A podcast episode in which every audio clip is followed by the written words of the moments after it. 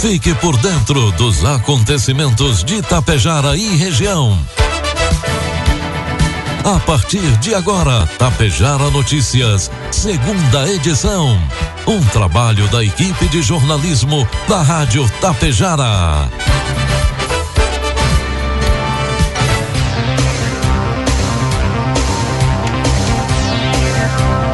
12 horas 35 minutos. 29 graus de temperatura, boa tarde. Está no hora aqui pela Tapejara FM, a segunda edição do Tapejara Notícias, nesta quarta-feira, 8 de novembro de 2023. Tempo ensolarado, muita nebulosidade em Tapejara. Você confere agora os principais destaques desta edição.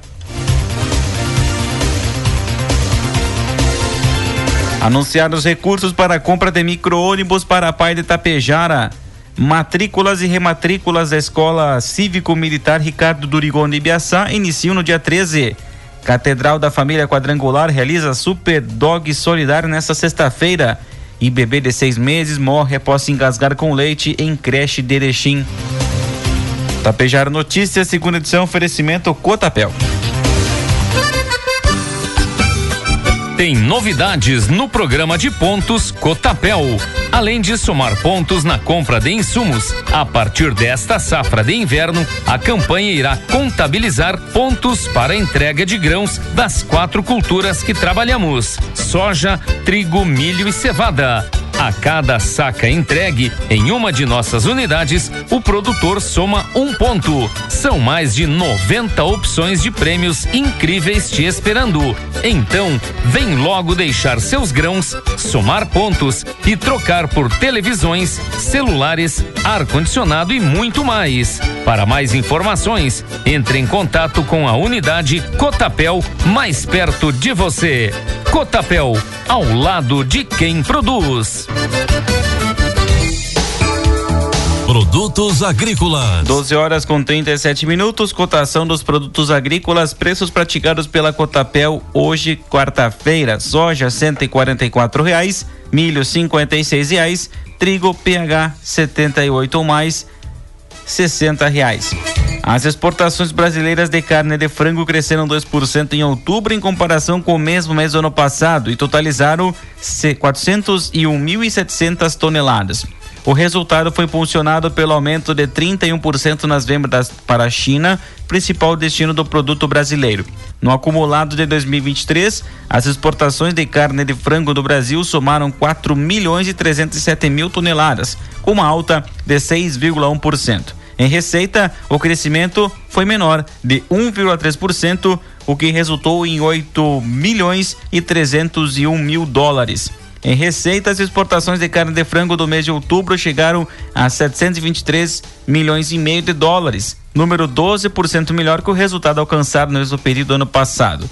Considerando ainda os 10 primeiros meses deste ano, a receita resultante das exportações chegou a 8 milhões 301 mil dólares, número 1,3% maior que o registrado em todo o ano passado. O presidente da ABPA, Associação Brasileira de Proteína Animal, Ricardo Santin, avalia que o resultado de outubro reforça as projeções da entidade para os embarques recordes em 2023, superiores a 5 milhões de toneladas. Informe Econômico. 12 horas com 38 minutos e meio. Trazendo informações e cotações do mercado econômico, neste momento na Bolsa de Valores, dólar comercial cotado a quatro reais com oitenta centavos, dólar turismo cinco com oito e o euro cinco reais com vinte centavos. As contas do setor público consolidado registraram déficit primário de 97 bilhões de reais nos primeiros nove meses deste ano, informou o Banco Central nesta quarta-feira. No mesmo período do ano passado, as contas públicas haviam registrado um superávit de 126 bilhões de reais. A piora no acumulado deste ano, portanto, foi de 223 bilhões de reais. O déficit primário acontece quando as despesas ficam acima das receitas, desconsiderando os juros da dívida pública. Quando ocorre o contrário a um superávit, o resultado engloba o governo federal, estados, municípios e empresas estatais. O saldo negativo de janeiro a setembro deste ano representa o pior resultado desde o período de 2020, quando iniciou a pandemia do coronavírus. O governo elevou gastos com benefícios para a população. O desempenho que levou ao saldo negativo dos nove primeiros meses deste ano foi um déficit do governo federal de 117 bilhões e meio de reais. Estados e municípios tiveram um saldo superavitário de 22 milhões, bilhões e meio de reais e as empresas estatais apresentaram um déficit de 2 bilhões e 6 milhões de reais. Previsão do tempo. 12 com 40, 29 graus de temperatura. Quarta-feira é marcada pelo retorno da instabilidade na maior parte do Rio Grande do Sul. Exceções, Serra e a região norte, onde áreas onde o tempo fica firme com o sol entre nuvens. Nas demais áreas, a chuva deve ocorrer ao longo do dia com intensidade moderada a forte. Região metropolitana deverá ter um dia de tempo estável. O Instituto Nacional de Meteorologia, o INMET, emitiu alerta amarelo, qual representa perigo em potencial para a tempestade na campanha sul, fronteira oeste e litoral sul. O maior acumulado para as cidades do sul, como Pelotas, Tavares e Turuçu, com 24 milímetros. E o equivalente é cerca de 20% do volume esperado para todo o mês de novembro pouca coisa muda na questão da temperatura. No amanhecer, São José dos Ausentes, nos campos de cima da serra, marcaram a mínima de 8 graus.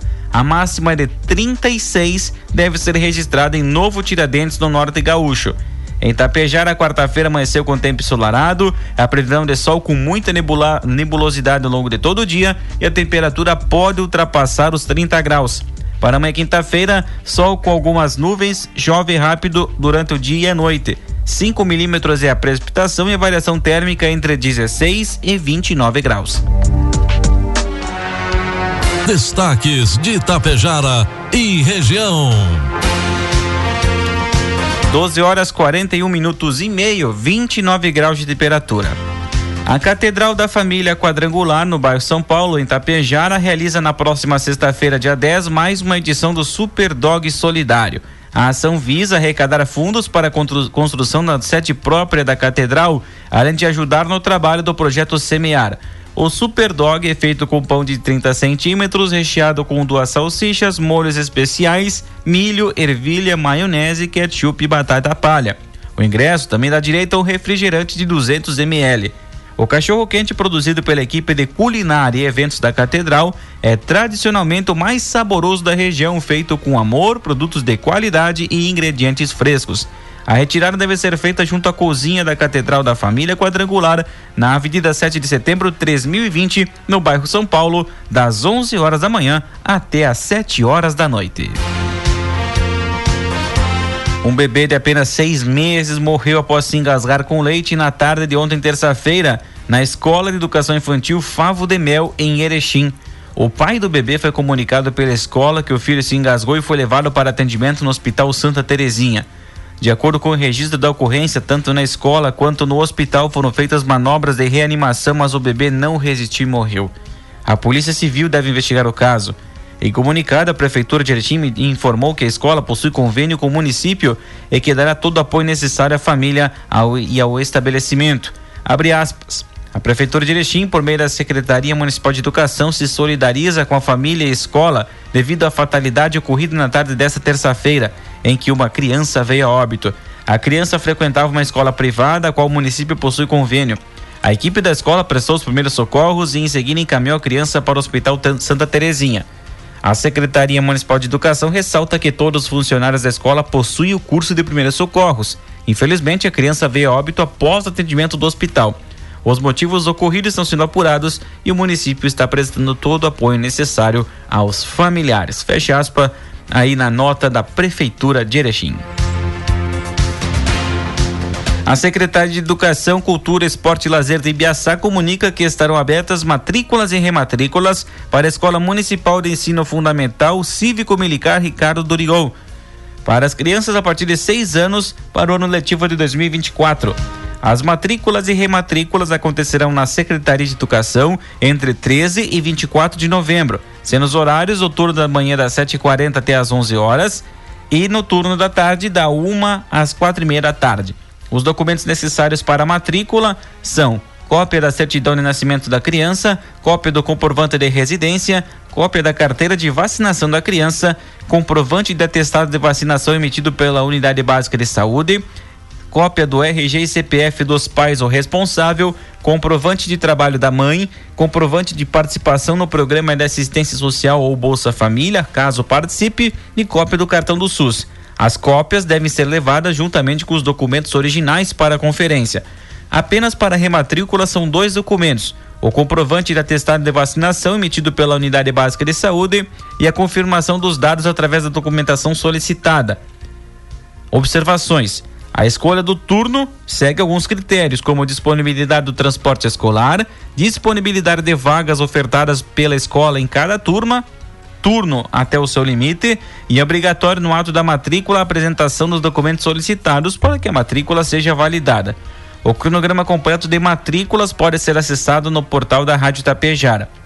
A Secretaria de Educação atenta que a data corte estabelecida pela legislação é 31 de março, ou seja, a criança deverá ter a idade completa até esta data do ano em que for frequentar a escola para a turma adequada à sua faixa etária. Para quaisquer dúvidas e informações, a Secretaria de Educação de Ibiaçá disponibiliza o telefone 3374 1400.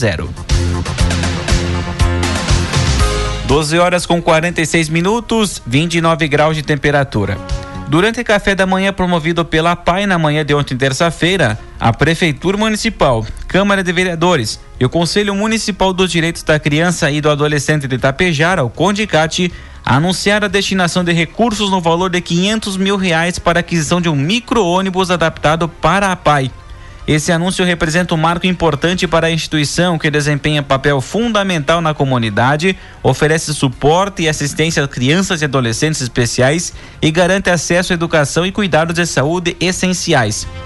Atualmente, o transporte dos alunos da associação é realizado por meio de dois veículos, um da própria APAI e outro cedido pela prefeitura. A aquisição do novo micro-ônibus adaptado não apenas ampliará a capacidade de transporte, mas também proporcionará maior conforto e acessibilidade aos alunos atendidos pela instituição. O prefeito Evanir Wolff Big expressou sua alegria em fazer parte de um momento tão especial e destacou a importância da participação ativa do governo municipal em questões sociais como a PAI desde o início de sua gestão. A aquisição do micro-ônibus é uma das prioridades sociais da PAI e assumimos o compromisso de alcançar os recursos necessários e contamos com colaboração da Câmara de Vereadores e o Condicate, comentou o prefeito. O valor estimado para a compra do coletivo adaptado está entre 500 e 550 mil reais. O Condicate anunciou a destinação de 250 mil reais para aquisição do, do micro-ônibus, enquanto o restante do valor será provido pela Prefeitura e pelo Poder Legislativo. O presidente da Câmara, vereador Betinho Fracaro, ressaltou a importância de todos os setores da sociedade trabalharem juntos para apoiar a entidade. A APAI desempenha um papel fundamental no município, à medida que ela cresce e a demanda por novos serviços aumenta. Por isso é importante que as entidades, empresas e poder público se unam para garantir que a PAI continue a desempenhar seu papel vital na comunidade, destacou o presidente do Legislativo Tapejarense. Atualmente, a PAI de Tapejar atende mais de 235 alunos provenientes de diferentes cidades e municípios e conta com o apoio de mais de 30 profissionais dedicados a garantir a educação e os cuidados de saúde essenciais a crianças e adolescentes especiais. Mais de 300 carros participaram neste final de semana, dias 4 e 5 de novembro, do primeiro encontro de carros antigos de Getúlio Vargas. O evento foi realizado no ginásio municipal Ataliba José Flores e reuniu aficionados por carros antigos e curiosos de todas as idades. A promoção do Auto Clube Automóvel Clube de Getúlio Vargas, Grupo Ferrugens e Prefeitura Municipal. No sábado, a programação começou cedo e os amantes da música puderam prestigiar o show de Gudan e Vitrola Rock e também o DJ Bailinho agitou o público com músicas animadas e contagiantes. Já no domingo aconteceu o café da manhã, também 8 horas aconteceu as, as inscrições, uma da tarde premiação dos participantes e ainda show no final do evento com Fire Folks Trio. Além das atrações, o evento contou ainda com o mercado de pulgas, onde foi possível encontrar uma variedade de itens interessantes para a compra, além de boa gastronomia, food trucks e opções de diversificadas de comidas e bebidas. Na noite de ontem, terça-feira, um indivíduo armado realizou o assalto a um coletivo urbano na região do bairro Vera Cruz, em Passo Fundo. Conforme informações, o criminoso embarcou no ônibus na parada situada na Avenida Brasil, em frente à empresa Razeira, no bairro Petrópolis, quase no trevo de saída para Erechim. Na altura da rua Machado de Assis, nas proximidades da cervejaria 100 por 10%, o assaltante sacou uma arma de fogo e anunciou o crime. De acordo com as testemunhas, o homem portava um revólver cromado com cabo branco. Ele apresentava as seguintes características: utilizava uma máscara branca de proteção facial, aquelas de prevenção para a Covid-19, apresentava dois olhos com notáveis hematomas, couro facial retraído com ossos proeminentes, pele de tonalidade branca, cabelo curto, boné verde e uma mochila vazia. Trajava uma camiseta dos metralhas, uma bermuda, usava relógio e tinha sinais de algema ou queimadura no punho. Durante o assalto, o criminoso subtraiu o celular de uma das passageiras e os documentos de outra. O ônibus transportava 20 passageiros, além de dois funcionários. Entre os passageiros encontravam-se uma gestante e uma mulher com um bebê de colo. Após a consumação do roubo, o assaltante empreendeu fuga para rumo ignorado. O incidente não foi oficialmente registrado. E no decorrer deste ano foi desenvolvido o Programa Educacional de Resistência às Drogas e à Violência, o PROED, para o quinto ano do ensino fundamental das escolas estaduais e municipais de Caseiros e Lagoa Vermelha, sendo 37 alunos em Caseiros e 210 em Lagoa Vermelha. A novidade deste ano foi a aplicação do currículo ProER de ensino médio, desenvolvido para três turmas da Escola Estadual de Ensino, de, de ensino Médio, Presidente Kennedy, e contemplou 57 alunos do primeiro ano do ensino médio. A atividade é desenvolvida de forma voluntária em paralelo ao policiamento ordinário por três policiais treinados para essa atividade. O projeto consiste em uma atividade de educação e prevenção primária, conscientização sobre os perigos relacionados ao uso de drogas e violência.